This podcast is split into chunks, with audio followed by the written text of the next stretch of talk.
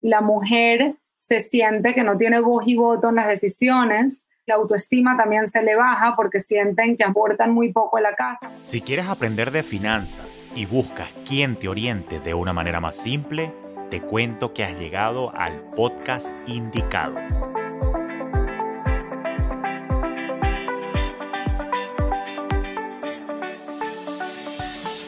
Te habla Julio Cañas y esto es Finanzas Orgánicas, un espacio con recomendaciones y reflexiones para procurar tu bienestar financiero, donde también exploraremos tendencias para impulsar tu crecimiento. Muy buenas noches, qué alegría estar por acá. Tengo un tema que lo tengo aquí como un tarugo aquí, lo tengo como atragantado desde hace tiempo y justamente quería tocarlo y particularmente en esta ocasión y a la fecha de este encuentro empieza a celebrarse el mes de la mujer y qué mejor manera de honrarlas que pues trayéndoles algo de inteligencia financiera, ¿no? Y esto es un tema que es muy, muy, muy, muy, pero muy importante, porque naturalmente, si se quiere a nivel cultural, nosotros que estamos en Latinoamérica, en Hispanoamérica, pues yo he notado que cuando de finanzas se trata, hay una suerte así como de patriarcado, ¿no? Hay una suerte de paternalismo. Por lo general se asocia que las finanzas tienen que ver con los hombres cuando no hay nada más lejos de la realidad y las finanzas son un asunto que son para todos. Y particularmente a ustedes, mis queridas mujeres, que nos están escuchando en este momento, es importante que entonces apostemos a un despertar y que tomemos las riendas de nuestro futuro. La buena noticia es que en esta ocasión no nada más les vine a hablar de inteligencia financiera, sino que también viene complementado con algo incluso hasta de inteligencia emocional. Y tengo entonces la dicha de poder anunciarles que no voy a estar solo, sino que estoy muy, muy bien acompañado de una persona a quien admiro, cuyo contenido genera muchísimo valor y que tengo la dicha, pues, de haber nacido en una época en la que pude precisamente compartir escenarios virtuales junto a ella. Así que le voy a dar la bienvenida a mi queridísima Stephanie Essenfeld. ¿Eh? Bienvenida, Steffi, bienvenida. Ah, ok, aplausos, aplausos. Qué bueno tenerte aquí, Steffi. Gracias por haber aceptado mi invitación aquí a conversar en este tema tan álgido, ¿no? Totalmente, ¿no? Les confieso que cuando Julio me escribió que lo acompañara esta noche, yo le dije que no. Dije, yo, finanzas, finanzas, Stephanie. Si yo no le presté atención a ni una clase de finanzas en el colegio. Si tú me hablas de finanzas y a mí me da de todo. Eh, ¿Y qué me contestaste tú? Justamente por eso te quiero esta noche conmigo, porque yo sé que has estado trabajando en tomar más las riendas de esto y no nada más te quería utilizar como ejemplo, como buen ejemplo a seguir, sino que sé que muchas de las cosas que tú has visto también en el campo profesional, pues naturalmente lo veníamos discutiendo nosotros en privado y dije, ¿sabes qué? Esto hay que llevarlo y hablarlo. Y lo bonito, mis queridas y queridos también, porque sé que hay algunos caballeros por acá que creen en lo mismo que nosotros, creen en la igualdad de género, creen en apoyo y particularmente quienes están haciendo vida en pareja, pues entienden que comunidad económica tienen que integrarse de una u otra manera. Pero Steffi y yo hemos estado observando una serie de cosas que desde el punto de vista cultural queremos cambiar y hemos querido, si se quiere de alguna manera, alzar nuestra voz haciendo, digamos, un buen uso del alcance que hemos ganado en los últimos tiempos y queremos entonces crear un poquito más de conciencia con respecto al rol de la mujer en las finanzas en general. Ahora, Steph, yo te tengo, de verdad que te vine para caer a preguntas, no te voy a mentir, ¿no? Tengo el honor de representar a todas estas chicas y chicos que nos están sintonizando para hacerte muchas preguntas, pero te cuento un par de cosas. Fíjate que yo tuve la dicha de venir de un hogar donde, si se quiere, hubo un buen ejemplo. Te cuento que a nivel personal, mi papá ya falleció, mi mamá aún vive en Caracas, pero mi papá y mi mamá se llevaban unos 20, 21 años. Era una historia de amor así como la canción, que no era de nuestra época, pero famosísima, que decía 40 y 20. Una cosa así, ¿no? Entonces, bueno, era un amor muy, muy bonito que bueno, los separó simplemente la biología y la naturaleza. Pero fíjate que yo crecí viendo a mi papá empoderar a mi mamá. O sea, mi mamá, que es una mujer inteligente, o muy bien preparada, médico, pero ella tenía una serie, tú sabes, a veces de autolimitaciones, que no, yo soy médico, yo soy malo para los números, no sé qué, pero mi papá como que no, carajo, usted se tiene que poner las pilas, usted tiene que saber cómo funciona la banca, cómo funcionan los negocios, y yo crecí viendo eso. Entonces, claro, mi papá lo hizo por buena gente y creo que también sabiéndose mayor que mi mamá, él sabía que su partida a otro plano iba a ser primero, lógicamente, ¿no? Si la naturaleza se comportaba al ritmo tradicional y así fue. Y hoy en día mi mamá es una mujer independiente, tiene todavía 58 años, toda una vida por delante y digamos que está bien plantada, se sabe defender en la parte financiera porque así ella trabajó en equipo mientras mi papá estuvo, vivo.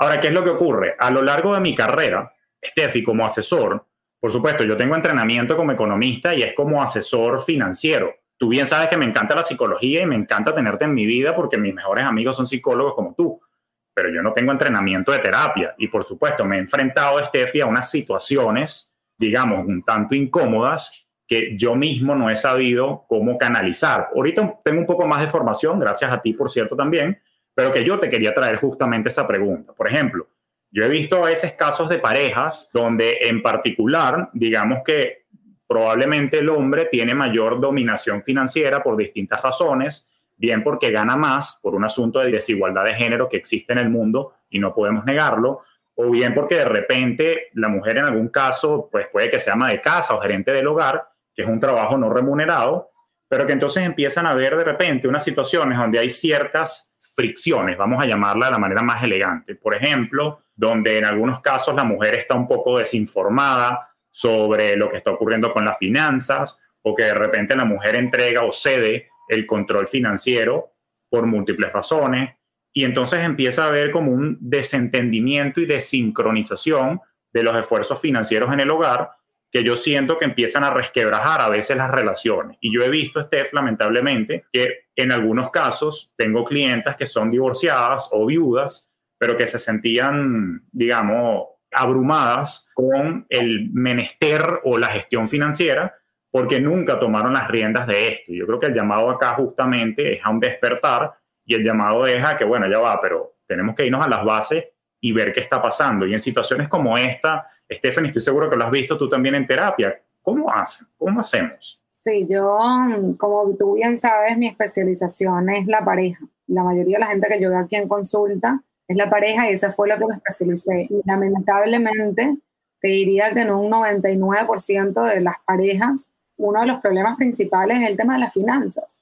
Y no necesariamente cuánto dinero tienen en el banco, sino ese control que existe muchas veces, lamentablemente, que el hombre pone con la mujer cuando el hombre es el que tiene las riendas de las finanzas y el que tiene dominancia de las finanzas. La mujer se siente que no tiene voz y voto en las decisiones, eh, el autoestima también se le baja porque sienten que aportan muy poco a la casa o eso es lo que de alguna manera esta pareja los hace sentir y no sienten que tienen salida, ¿no? Porque obviamente si tienen hijos, que es el típico caso tradicional, y estos hijos necesitan atención y se supone que la mujer es la que le tiene que dar esta atención y ocupa mucho, mucho tiempo, ¿en qué momento me voy a dedicar a yo generar mi propia plata? ¿En qué momento me voy a dedicar a entender el tema de las finanzas? Tú contaste un poco de tu situación cuando eras pequeño.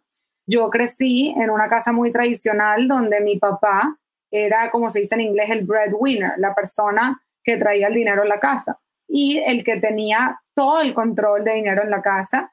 Y yo entonces, como les contaba al principio del día de hoy, a mí me enseñaban las finanzas y mi mente se iba a, yo qué sé, a, la fantasía, a las maripositas, a cualquier cosa, porque yo decía, esto yo no necesito saberlo. ¿Para qué lo voy a saber si jamás lo voy a utilizar? Obviamente mi pareja va a ser la persona que va a manejar absolutamente todo. Y me encuentro hoy en día diciendo, no, yo también quiero saber, yo también quiero aportar, yo también lo quiero manejar y obviamente acudo a ti.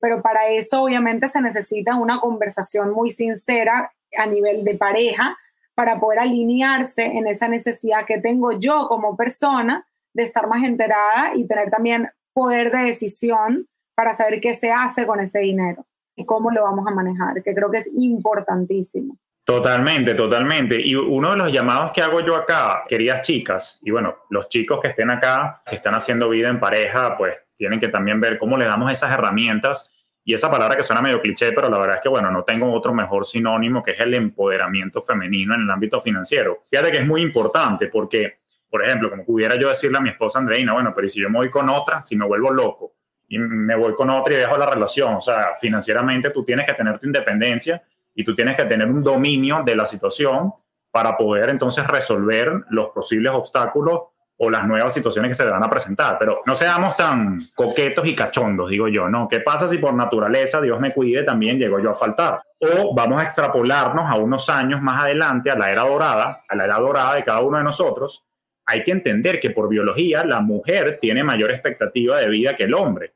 Es decir, que de por sí los hombres, por un tema estadístico, ok, suena horrible hablar de esto, pero es una realidad, pues naturalmente vamos a partir de este plano probablemente primero. Entonces, de alguna manera, todavía a ustedes les queda como mujeres unos cuantos años de vida que de alguna manera van a tener que entonces vivir en plena independencia. Y no quiero decir soledad, porque bueno, siempre hay un ser querido cercano, pero que de alguna manera te tienes que valer de tus propios medios y conocimientos para entonces administrar el dinero. Y eso es muy, muy importante. Ahora, esto es interesante por ese lado. Lo otro que yo he visto, Steffi, es el tema de, yo tú lo asomabas, que a veces la dependencia financiera creo yo, y eso me vas a contarte un poquito más luego, crea una suerte de vulnerabilidades emocionales, ¿no? Y naturalmente, de nuevo, esto resquebraja, o sea, o crea fricciones y grietas en la relación y que no olvidemos que lamentablemente los problemas financieros después de la infidelidad son la segunda causa más importante de separaciones, ¿ok? A nivel internacional. Ahora, el tema es que, y un tercer punto que yo quiero aquí mencionar,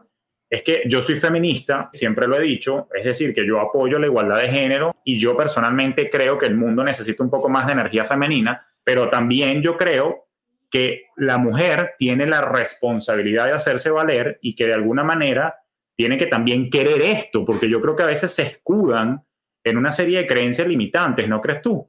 Sí, yo más que ese escudo de creencias limitantes, yo creo que tiene mucho que ver con miedo eh, aquí tocando el tema de Michelle. Creo que tiene mucho que ver con miedo de no ser suficientes, ¿no? Que también es una creencia limitante, un miedo a ser abandonadas por esta pareja en el momento de querer tener un poco más poder de decisión sobre ese dinero, porque sienten que le van a quitar esa masculinidad, ¿no? Que, que este hombre tiene al tener todo el control del dinero. Creo que tiene que ver con no saber y tener miedo a preguntar por el miedo a que esta pareja se burle después de esa desinformación que esa mujer tiene, ¿no? Esa confusión, ese no saber lo suficiente, ese preguntar demasiado y molestar a su pareja. Creo que todo esto tiene que ver entonces por puro miedo a tener estas conversaciones que son incómodas, que son incómodas porque entonces después la pareja dice, ah, no confías en mí. O, ¿qué es lo que me estás queriendo decir? Ahorita me vas a decir que vamos a tener que tener igualdad de roles y de repente esta pareja viene de una familia mucho más tradicional, donde eso no es lo normal y más bien es criticado. Entonces viene de mucho miedo a crear este espacio seguro, sin juicio, que muchas veces viene lamentablemente cargado de juicio, para poder tener esta conversación donde digas, mira, ya esto no me funciona. Claro. Ya esto no me funciona.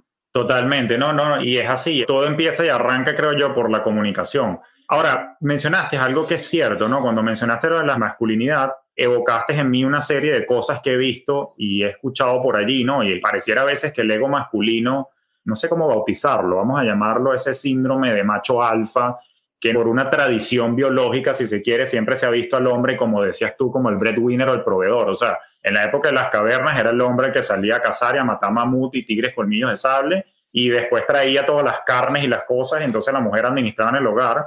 Pero hoy en día, en este rol moderno, yo no estoy yendo de cacería a matar mamut. O sea, yo creo que la economía y el sistema en el que nosotros nos estamos desempeñando ha evolucionado y particularmente como que ese rol ya que el hombre es el único proveedor, yo creo que es una figura, en mi humilde opinión, relativamente arcaica, ¿no? Ahora, lo que es cierto, a ver, yo respeto el libre albedrío financiero y no soy quien para emitir juicios de valor en cómo las parejas y cómo se sienten cómodas manejando las finanzas del hogar. Pero nosotros somos muy proponentes en Finteljo, por ejemplo, que si tú te estás casando con una persona y tú estás haciendo un equipo y estás haciendo una unidad económica, pues de alguna manera ustedes son, como me gusta decir a mí, socios en este negocio que llaman vida, pues no puede haber recelos, no puede haber cosas escondidas, no puede haber partida secreta, no puede haber infidelidad financiera, que es un temazo que ocurre también, tener una cuenta de ahorro escondida, no decir cuánto gano, etcétera, etcétera. Respeto a quienes lo hacen, no vengo a imponer mi opinión,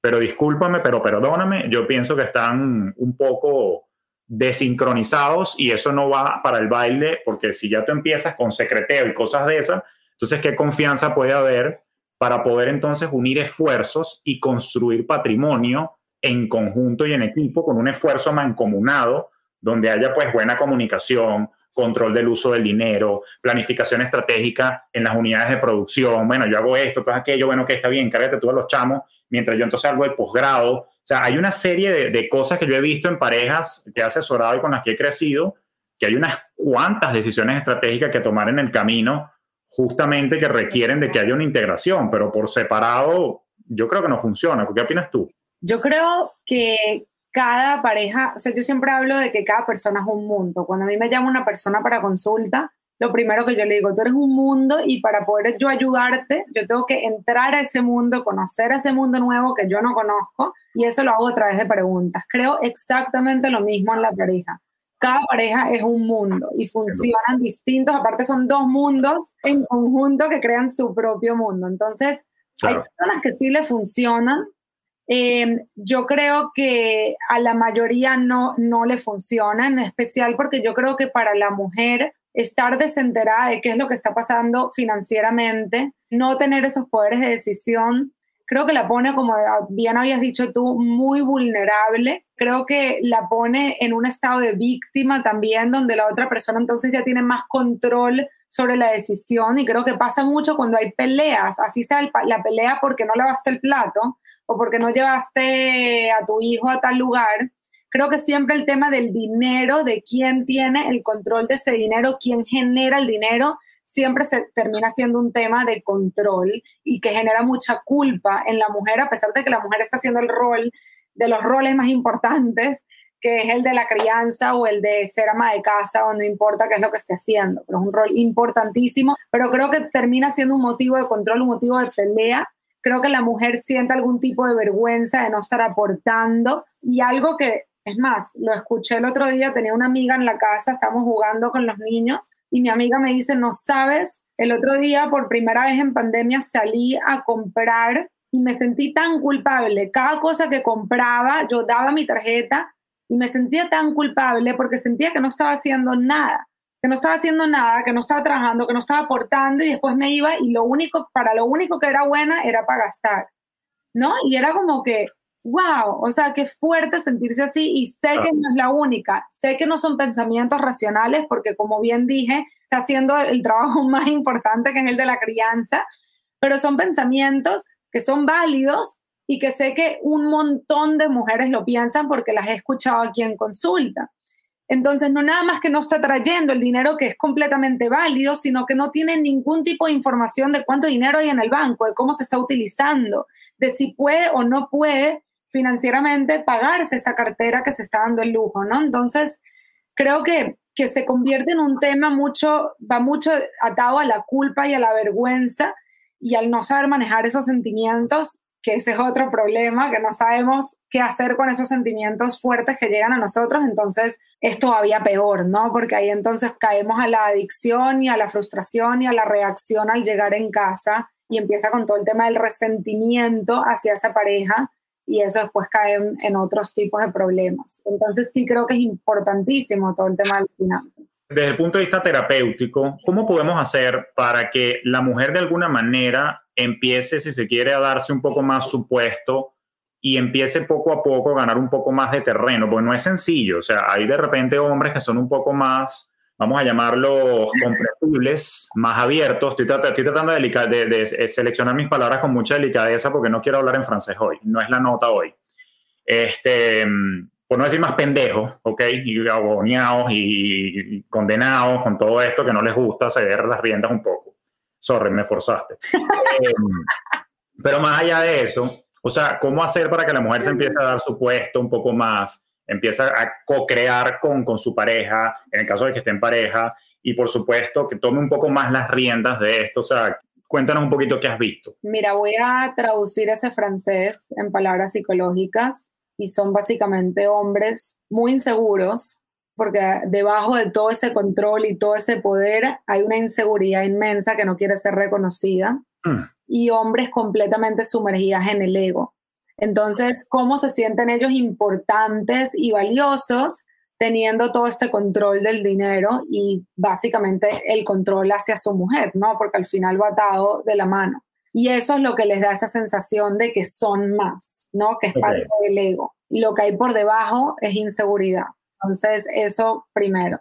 Entonces, ¿cómo quererte más? ¿Verdad? ¿Cómo quererte más? Yo siempre digo que es muy fácil y es algo que leemos constantemente en las redes, el ámate más, ¿no? Ámate ya, eh, no pidas no sé qué si no te amas a ti mismo. Es muy fácil decir todo eso de ámate, ámate, ámate. Muy complicado para el que lleva toda una vida escuchando mensajes de sus cuidadores o de la sociedad de que no eres suficiente, de que no eres suficiente, de que hay algo malo contigo, de que eh, con miles y miles de etiquetas de inepto, de tosco, de inculto, miles de etiquetas, ¿no? Todos estamos cargados de etiquetas, lo cual genera mucha vergüenza. Creo que somos una sociedad que la primera pandemia que existe y no se ha ido es la de la vergüenza, ¿no? Que otra vez, ese sentir de que no eres suficiente, que no eres digno. Primero es entender que este amor propio es un proceso que no se logra de la noche a la mañana.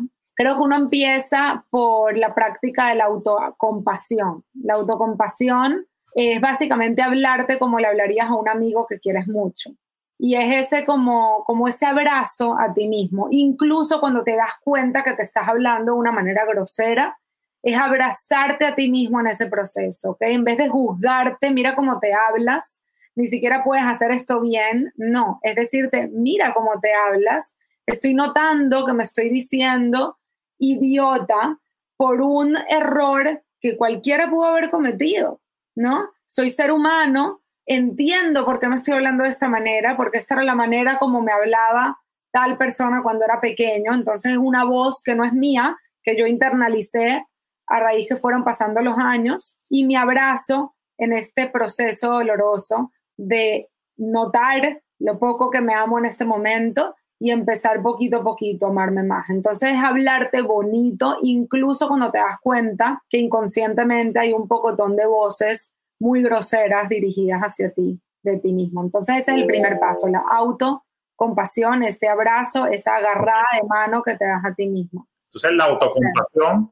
pasa por tratar de, no quiero decir controlar, pero de medir o regular la manera en la que me hablo a mí mismo, porque si te entiendo bien, a veces nos damos palo nosotros mismos, nos autoflagelamos y creo que eso nos achicopala un poquito. ¿Te entendí bien entonces? Sí, o sea, exactamente. El juicio es cuando estás constantemente con ese martillo dándote por cada errorcito que cometes, o en general, o sea, te ves en el espejo y te criticas toda. Eh, te hablas feo, de verdad que te hablas, la mayoría de nosotros lamentablemente tenemos ese lenguaje interno que es bien, bien desagradable. Entonces, autocompasión es empezar a cambiar ese lenguaje y si notas que te estás hablando así, abrazarte en ese proceso doloroso de notar cómo te estás hablando. El segundo paso es el, el autoperdón, porque mucho de ese martillo son errores que hemos cometido en el pasado o cosas que hemos hecho en el pasado de los cuales no nos sentimos orgullosos. Y son cosas que venimos arrastrando con nosotros, de mira, no soy valioso porque hice esto, hice lo otro. Y tenemos esa lista gigante de cosas de las cuales no estamos orgullosos, otra vez sentimos mucha culpa, mucha vergüenza. Hay que empezar a perdonarnos a nosotros mismos por eso que ya pasó, que no podemos cambiar y entender que cada uno de nosotros está haciendo lo mejor que puede con las herramientas que tiene y con el nivel de conciencia que tenemos en el momento. Y también en ese momento fue así, en ese momento hicimos lo mejor que podíamos con el nivel de conciencia que teníamos y las herramientas que teníamos o no teníamos en el momento. Entonces, yo siempre digo, toda acción tiene sentido en contexto, todo tiene una causa y hay que empezar a abrazar ese, ese nosotros del pasado que no sabía y perdonarnos en el momento presente para poder pasar al tercer paso, que es la autoaceptación. La autoaceptación es reconocer que todas esas cosas que no te gustan de ti existen y porque le pidas a Dios que te las cambie, no te las va a cambiar y porque estés enfrente a un espejo diciendo no es justo que tenga esto así, no es justo que tenga esta celulitis, que tenga esta gordura, que tenga estas cachetes o lo que sea que te criticas al espejo, autoaceptarte es decir, esto está ahí, ¿ok? No es que te guste, la autoaceptación no es gustarte, eso es otro paso. La autoaceptación es reconocer que eso existe y punto. También puede ser de personalidad, ¿no? Si te criticas tu sensibilidad, si te criticas tu reactividad, si te criticas el no saber lo suficiente de finanzas. Yo era algo que me criticaba, yo me criticaba muchísimo las miles de clases de finanzas que yo completamente ignoré. Entonces me decía que yo era una inculta con las finanzas, que cómo puede ser que mis hermanas sí le prestaron atención y yo no, etcétera, etcétera, etcétera. Aceptar radicalmente, es decir, eso pasó, punto. Es reconocer que eso pasó y que esa lucha mental lo único que me lleva es al sufrimiento no me deja avanzar. Te voy a dejar que hables para pasar a los siguientes tres pasos. No, me encanta todo lo que dices. Yo estoy tomando acá notas mentales, ya que yo soy visual, no puedo tomar apuntes, sino necesito tomar fotos mentales de todo lo que me estás diciendo. Y, resuena no solamente en el mundo femenino, a veces yo creo que resuena también conmigo. Yo en una oportunidad estaba justamente trabajando con Coach Andreina el tema del, eso que tú decías del autoperdón y la autocompasión, particularmente porque yo me daba mucho palo por errores que yo mismo cometí en el pasado y entonces hice un ejercicio muy interesante con ella como de reconciliación. No me gusta llamarle perdón porque no hay nada que perdonarle, como tú decías, yo hice lo mejor que pude en el contexto que tenía, pero sí como de agradecimiento al yo del pasado. Fue un ejercicio muy bonito que ella me guió, que me permitió justamente entonces hacer las paces internas como que, mira, ya no te lamentes por lo que hiciste o dejaste de hacer, hiciste lo que mejor podías hacer en ese momento, sigue adelante y sigue creciendo. Pero me gusta que hayas mencionado esto, porque siento que la mujer de hoy, tal como te pasó a ti, tiene que dejar de flagelarse por el tema de que, bueno, no he llevado las riendas hasta ahora, estás a tiempo de establecer los cambios necesarios para que te sientas un poco más en control y para que te saques esos sentimientos, cuales seas que tengas por dentro, por el hecho de no llevar unas finanzas un poco más organizadas o ser más copartícipe de lo que está pasando en casa. Dicho eso, entiendo que tenemos más pasos, ¿no? Cuéntame un poquito. Sí, tenemos dos pasos más. El siguiente paso es hacer espacio. O sea, una vez que tú te aceptas y reconoces lo que es, los hechos, entonces tú empiezas a hacer un poquito de espacio para gustarte. Ni siquiera para amarte. Ahorita es para gustarte, para caerte bien. Porque hasta ahora lo que has estado es criticándote, comparándote luchando contra la persona que eres. Entonces, una vez aceptas lo que tienes enfrente o lo que simplemente eres, lo que tienes enfrente si estás en un espejo, si no lo tienes, entonces lo que eres, em, tus tendencias, los errores que cometiste, empiezas a crear espacios para caerte bien, para gustarte un poquito. ¿Ok? Ahí es cuando te empiezas a conocer. Y una vez te empiezas a gustar, cuando empiezas conscientemente a crear esos espacios y te das cuenta que, que mira, hay mucho por gustar es como cuando empiezas a conocer una persona que empiezas a salir por primera vez a citas, lo mismo contigo, te empiezas a llevar a ti mismo a citas y te empiezas a gustar y después entonces, una vez que te empiezas a gustar, empieza lo que es la autoseducción para empezar a amarte, a admirarte, a sentirte inmensamente orgullosa de ti misma por lo que eres algo muy importante es entender que no necesitas llegar a ese amor propio con música y luces para entonces empezar a establecer límites claros y expectativas claras en tu relación sobre las finanzas. Eso lo puedes hacer desde el día uno y eso te va a ayudar a llevarte a ese amor propio, ¿no? Porque mientras más límites tú pones en tus relaciones y más tú te rodeas de personas que te respetan, más información tú le das a tu cerebro de que tú eres una persona que merece ese respeto. Más segura te sientes en tus relaciones y menos golpeada de alguna manera, menos abusada y controlada te sientes en tus relaciones. Empiezas a abrirle la puerta al rechazo, al abandono, a la crítica, porque entiendes que mereces muchísimo más que eso. Eso me encanta lo que estás diciendo ahorita, porque los pasos que nos estás enumerando y todo lo que me cuentas, como yo lo interpreto, te pido me corrijas abiertamente, pues estamos en confianza.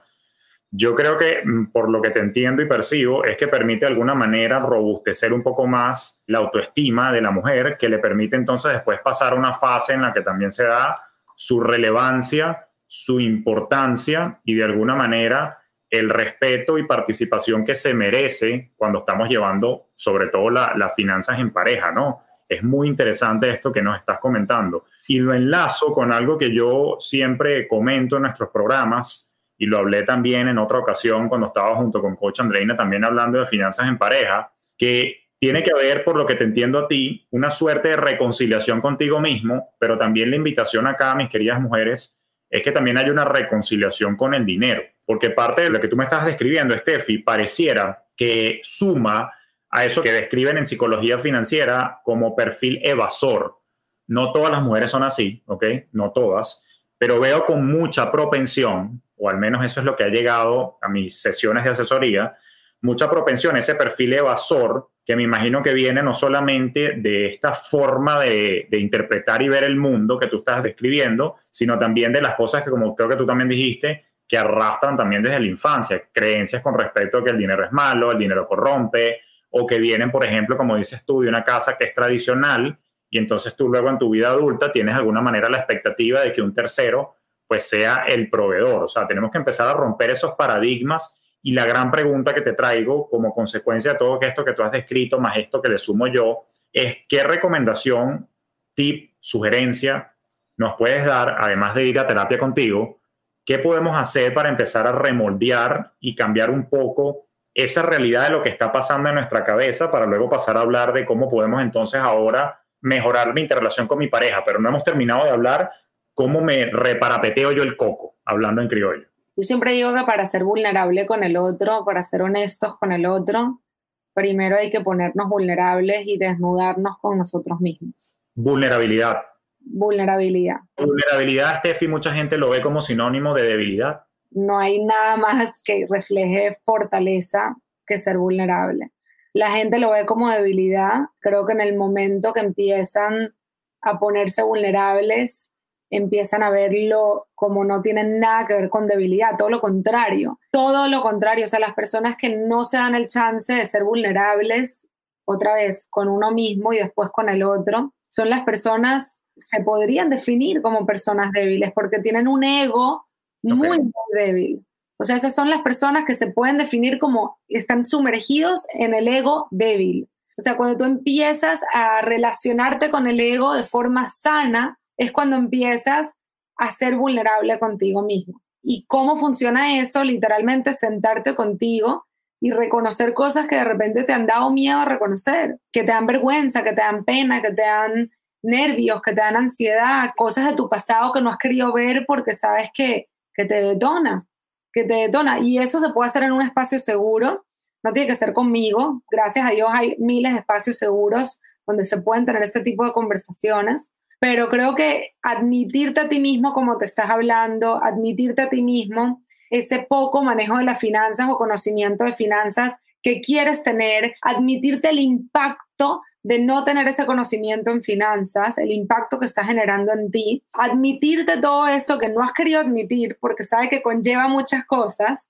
creo que es el primer paso para después poder verbalizárselo a tu pareja. Entonces, una vez te lo hayas admitido a ti, lo puedes hacer a través del journaling, lo puedes escribir, lo puedes hablar en terapia o incluso hasta con algún amigo que sea una persona confiable, lo puedes hacer también. Empieza lo que significa conscientemente crear espacios con tu pareja donde no haya juicio. Esto es antes de empezar con tu mensaje asertivo que ya les voy a indicar cómo hacerlo. Por favor, te detengo allí porque dijiste un keyword, una palabra clave que a mí me encanta, que son los espacios libres de juicios y qué difícil tiende a ser el tema que alguien en la pareja y particularmente la mujer se sienta que puede comunicar su sentir, que pueda comunicar sus inquietudes. Y la pregunta que te tenía para que sigas el tema de la asertividad es justamente cómo hacer cuando yo siento que las barreras, estoy muy anclado aquí en la vida en pareja porque es lo que, lo que Steffi y yo vemos, ¿no? Pero naturalmente quien esté soltero y que eventualmente vaya a tener vida en pareja, buenísimo que escuche todas estas cosas para que de una vez sepa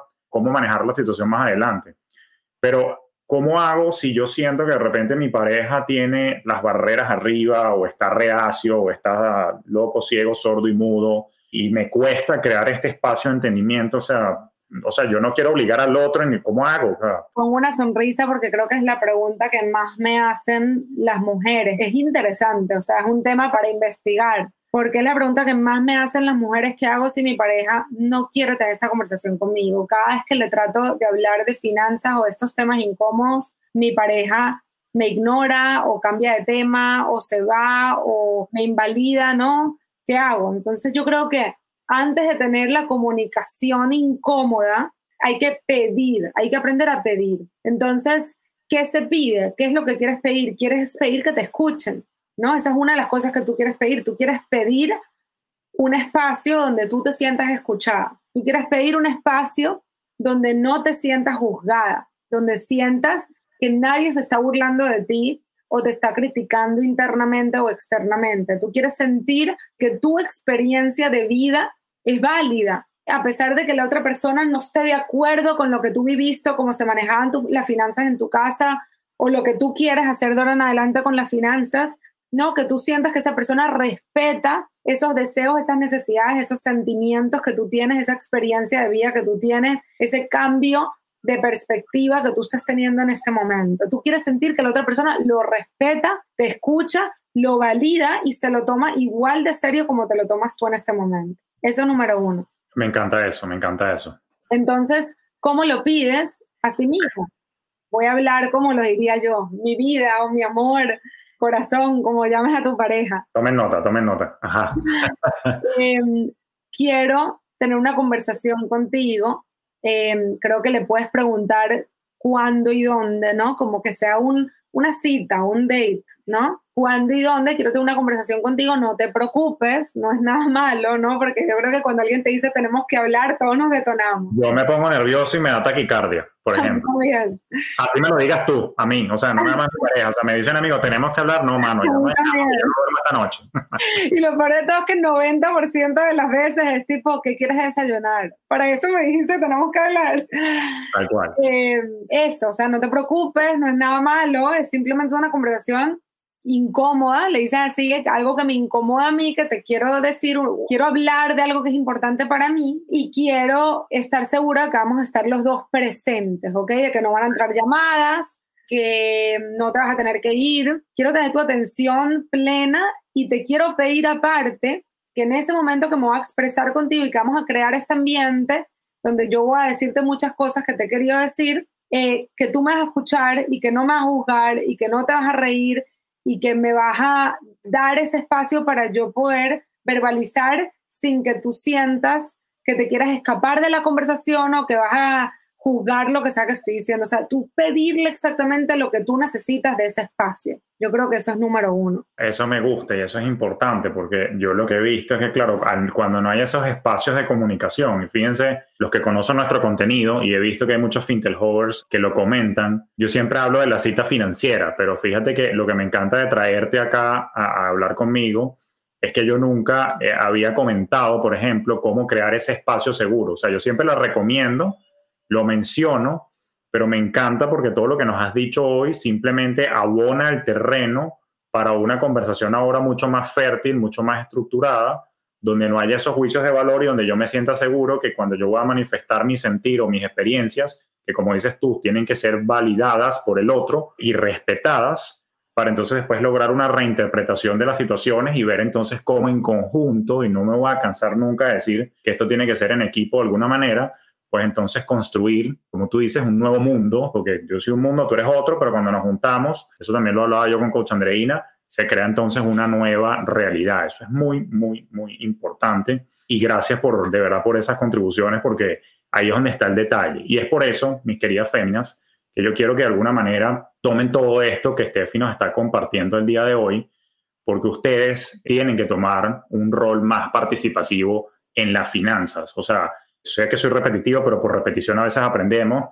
La finanzas es cosa de dos. Y bueno, si estás soltera por el momento, bueno, es cosa tuya solito. Pero aún en la soltería veo también evasión. Y es por eso que entonces hay que hacer todo este trabajo desde lo interno. Y es por eso, Steffi, que nosotros, entre otras cosas, gracias a tus contribuciones, a tu apoyo incondicional a este movimiento educativo, nosotros proponemos unas finanzas que sean un poco más humanas, no tanto número, sino que partamos desde el corazón para poder lograr esas reformas. Ahora, Steffi, fíjate, en estos próximos 10 minutos, que qué rápido me ha pasado el tiempo, siempre que intervengo con algo contigo, me vuela el tiempo y digo, quiero 5 horas más contigo, pero bueno, voy a respetar tu tiempo y quien nos acompaña y nos escucha el día de hoy. Pero fíjate, en estos últimos 10 minutos yo quisiera de repente como recapitular una recomendación que nos puedas dar justamente para que entonces la mujer pueda comunicar, como decías tú, que me hagas doble clic al tema de la asertividad, que se sienta relevante e importante y que sus necesidades y sus preocupaciones, puede haberlas financieras también, son válidas y que haya una comunicación, si se quiere, más fluida. Eso que yo llamo, que yo te planteaba a ti como la corresponsabilidad, particularmente si estás haciendo vida en pareja. ¿Qué nos recomiendas entonces adicionalmente ya en, estos minutos que nos quedan para que demos el paso? O sea, ya salgamos de esta intervención que estamos haciendo tú y yo y pongamos en práctica esto mañana, al menos un par de cositas que nos ayuden a mejorar esas citas financieras. Bueno, yo les voy a dar la fórmula de un mensaje bien hecho asertivo. La asertividad es la comunicación respetuosa y sin máscaras, pues. Uno empieza siempre por los hechos, ¿ok? Los hechos es lo que es indiscutible. Es un hecho que estamos yo y Julio conectados en este momento, hablando. Es un hecho eh, que yo tengo dos luces candentes en este momento iluminándome. Es un hecho que yo tengo una botella de agua calado. Ahora, no es un hecho eh, que esta botella de agua se va a caer en cualquier momento porque la tengo aquí en la esquina de la mesa. Eso no es un hecho. Puede pasar, puede que no pase, pero eso no es un hecho. Mis sentimientos no necesariamente es un hecho porque Julio no sabe qué es lo que yo estoy sintiendo en este momento, solo yo y mis sentimientos vienen a través de mis pensamientos. Pero lo primero que uno hace es hablar de los hechos. Entonces, por ejemplo, mi vida llevamos tres años juntos, ¿ok? En los últimos dos años se han tocado el tema de las finanzas tres veces. La primera vez me contaste cómo se manejaban las finanzas en tu casa, yo no te conté absolutamente nada. La segunda vez me dijiste que a ti te gustaría que yo no trabaje ya que tu mamá nunca trabajó. Y la tercera vez yo te dije que me encantaba no trabajar y no estar enterada de las finanzas porque así no me genera ansiedad. ¿Okay? Entonces ahí estás hablando de puros hechos que la otra persona vivió exactamente lo mismo. Después te vas, el segundo paso son tus sentimientos sobre los hechos o tu interpretación sobre los hechos. Entonces, parte de los hechos puede ser que los últimos tres meses, ¿okay? ahorita estoy de vuelta al, primer punto, hechos. Los últimos tres meses conocí a un grupo increíble que se llama Fintelhop, ¿ok? Donde está Julio y Adam, que enseñan sobre las finanzas y lo importante que es para las mujeres estar enteradas y educarnos sobre las finanzas.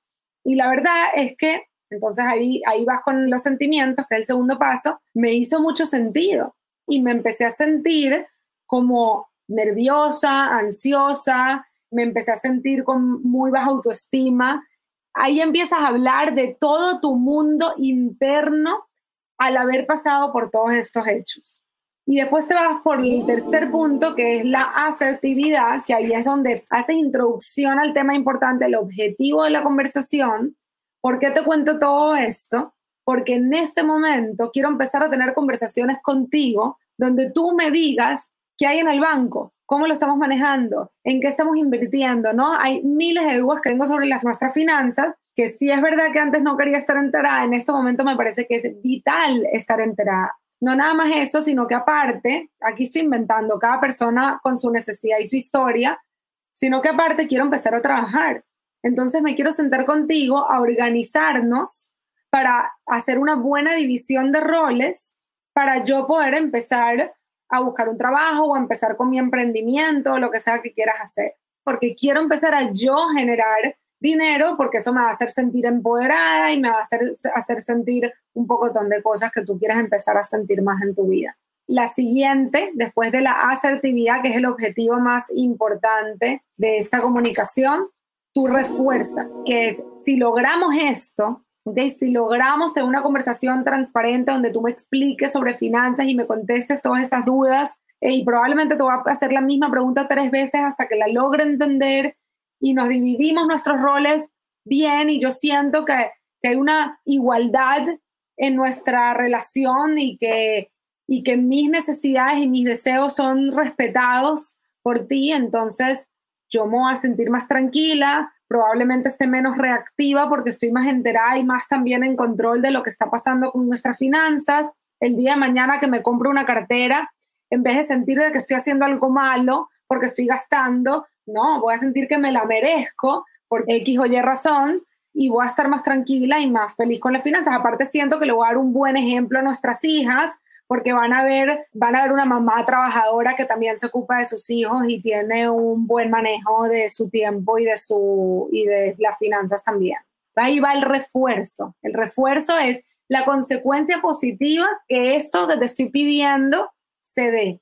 Y después del refuerzo viene la solución, que ahí es cuando te abres a qué hacemos al respecto. Entonces, cuando tú te abres a qué hacemos al respecto, es muy importante que tú tengas tus límites que no son negociables. Que tú no le lances a esta persona el poder de decisión de si tú vas a trabajar o no vas a trabajar. Si tú quieres trabajar y te diste cuenta que eso es algo que tú quieres, este es el camino que tú quieres crear, esta es la vida que tú quieres vivir, tú no le vas a decir, ¿qué opinas, mi amor? ¿Trabajo o no trabajo? No. ¿Ok?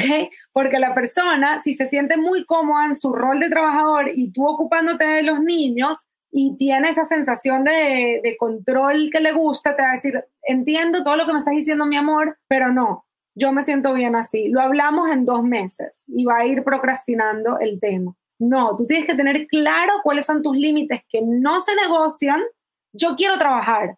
¿Cómo lo vamos a lograr? Vamos a hablar de cómo vamos a organizar nuestro tiempo y a dividir nuestros roles para este deseo que yo tengo y que es completamente válido y digno de ser concretado. ¿Cómo vamos a hacer para que esto se cumpla? Entonces ahí va todo el tema de la solución y de la negociación, etcétera, etcétera. Pero tú no le vas a dar el poder a esta persona de decidir si tu deseo se cumple o no. Tú no le estás pidiendo permiso. Tú le estás diciendo, esto es lo que yo quiero, ¿qué vamos a hacer al respecto? Entonces si esa persona te dice, ay, no sé, lo hablamos en dos meses, en dos meses no me funciona, vamos a hablarlo en una semana. Tú tienes que estar muy, muy clara de qué es lo que no se va a negociar porque tú te lo mereces para que la otra persona entienda y diga, ah, ok, aquí no vinimos a negociar si vas a trabajar o no vas a trabajar o si vas a estar enterada de las finanzas o no vas a estar enterada de las finanzas. Aquí vamos a negociar cuándo nos vamos a sentar para yo explicarte todo lo que está pasando con nuestras finanzas o cuándo nos vamos a sentar para poder redefinir los roles. Eso me encanta, Steffi, todo estoy aquí, pero maravillado y extasiado con todo lo que nos estás comentando y concuerdo y coincido con todas las cosas que estás planteando. Fíjate que nosotros en nuestro movimiento de liberación financiera, por así llamarlo, de alguna manera promovemos que, tomando prestada la definición de bienestar de Henry David Thoreau, que en alguna oportunidad este autor americano dijo que bienestar es la capacidad de poder disfrutar la vida en pleno y nosotros prácticamente lo que le agregamos ahí, la guinda a ese lado es, bueno, pero en tus propios términos. Y el bienestar, creo yo, muy parecido, probablemente puedes estar tú de acuerdo conmigo como psicólogo, el bienestar, al igual que la felicidad, es un concepto individual. O sea, yo tengo que partir por tener una claridad de cuáles son mis valores, cuáles son las cosas que a mí de alguna manera suman a mi bienestar y felicidad, y yo decido compartir mi vida en bienestar y mi vida en felicidad con mi pareja yo no tengo por qué renunciar a las vainas que a mí me hacen feliz simplemente porque entré no en una relación de pareja, sino en una cárcel y para la vaina más que un acta de matrimonio parece un acta de cadena perpetua. Eso no es a lo que yo entré. O sea, yo entré en un compartir, pero respetando las cosas que a mí me suman y por eso yo creo que tiene que haber una comunicación. A las que no se me han casado todavía, la tarea es que de alguna manera vayan formándose, tanto en inteligencia emocional como financiera, y por supuesto vuelvan a escuchar mil veces probablemente este espacio de compartir acá que traje con Stephanie, justamente porque no queremos que, como dicen en mi tierra, ¿sabes? Yo soy criollazo, Stephanie, no te dejes montar la pata por ningún huevón por ahí. Para eso es que yo te traje acá, justamente, para que nosotros entonces de alguna manera le demos justamente esas herramientas a nuestra querida comunidad para que puedan entonces con inteligencia emocional y financiera salir adelante. Steffi, la hora pasó volando yo no tengo palabras para agradecerte, como siempre, tu eterna apertura con nosotros acá en Finterro para compartir conocimiento. De verdad que gracias, gracias y eternamente gracias. Te honro, te agradezco por ser y estar y por darnos esas palabras siempre que nos llevan a una más paz mental. Así que mil, mil gracias de verdad por haber acompañado el día de hoy acá. Gracias a ti, Julio. Me encantó esta conversación. Qué importante generar estos espacios. Y bueno, que tengas una linda noche. No, no, no. Muchísimas gracias, Steffi. Te aplaudo de pie. De verdad que gracias por tanto. Y bueno, a ustedes que nos están escuchando, de verdad que también tengo mucho por agradecerles acá, por habernos acompañado, por haber participado pues en estas reflexiones Recuérdense que aquí estamos trabajando justamente las finanzas desde lo humano, tocando más que todo la psicología del dinero, los hábitos, las creencias y las relaciones de pareja. Allí es donde radica el 80% del éxito cuando de bienestar financiero se trata, que va entrelazado con el bienestar mental, que es el que profesa, defiende y promueve mi querida Stephanie. Y un anuncio parroquial ya para cerrar y despedir la noche, si estás buscando más paz mental, por supuesto que Stephanie está ahí para nosotros, pero si necesitas a ese hábito hermano que es la paz financiera, pues aquí está Fintel Hub justamente para apoyarte en tu proceso de empoderamiento y de inteligencia financiera. Así que la invitación es a que consideremos que es necesario el despertar para poder diseñar nuestro camino al bienestar. Y justamente eso es lo que Adam y yo, junto con esta aliada de lujo que tenemos nosotros, Stephanie Essenfeld, pues estamos promoviendo en el programa Despierta tus finanzas, que se llama Orden y Tranquilidad, que es un programa online en vivo de tres semanas justamente, donde estamos para estabilizar tu economía y posicionarte al crecimiento, mi querida mujer, pero no desde la óptica numérica y pesada, sino desde una óptica más humana y conectando con el dinero desde una óptica un poco más emocional para poder crear relaciones más armoniosas, no solamente con el dinero, sino también con tu pareja. Así que el llamado es de repente a que te unas a nosotros, donde las clases son así de ligeras, como lo pudiste haber experimentado justamente el día de hoy junto conmigo y Stephanie. Y a lo largo de tres semanas, pues vamos a estar trabajando en una experiencia para fortalecer de nuevo no solo la finanza, sino también la relación. Y en cada semana, pues vamos a estar tocando puntos que no son solamente numéricos, sino también psicológicos y que pasan por la transformación de la relación con el dinero, analizar nuestros patrones de consumo, por supuesto, estructurar un plan de utilización y optimización del uso de este dinero. Vamos a estar desarrollando una nueva visión y mentalidad financiera, Stephanie, que eso es muy importante para poder proyectar nuestro camino al bienestar. Y por supuesto, vamos a estar optimizando la manera en la que nosotros estamos utilizando el dinero y vamos a estar promoviendo espacios de intercambio de ideas seguros y confiables donde puedas tener una cita financiera, si es el caso y estás en pareja, o te prepares para tener una cita contigo mismo, porque uno también se tiene que querer uno, Stephanie. Si estás soltero, tú igual sales a cenar contigo mismo y te das un cariñito y te quieres, ¿cierto? Así que la invitación es a visitar finanzasdespiertas.com e inscribirse. Nuevamente, mi querida Stephanie, gracias por estar acá con nosotros y a ti que nos sintonizaste y nos escuchaste el día de hoy, te deseo miles de bendiciones, que tengas feliz día, feliz semana y seguimos en contacto y nos seguimos viendo en las redes. Gracias, Julio. Antes de, cerrar, yo quiero hacer un llamado a toda la gente que está aquí. De verdad, este curso para mí es una necesidad en la vida, ni siquiera un deseo, es una necesidad. Así que si lo están pensando, no lo piensen más y métense que de verdad que te cambia la vida, es importantísimo. Mil gracias Julio por la invitación, un abrazo. Seguimos en contacto. Esto fue Finanzas Orgánicas con Julio Cañas.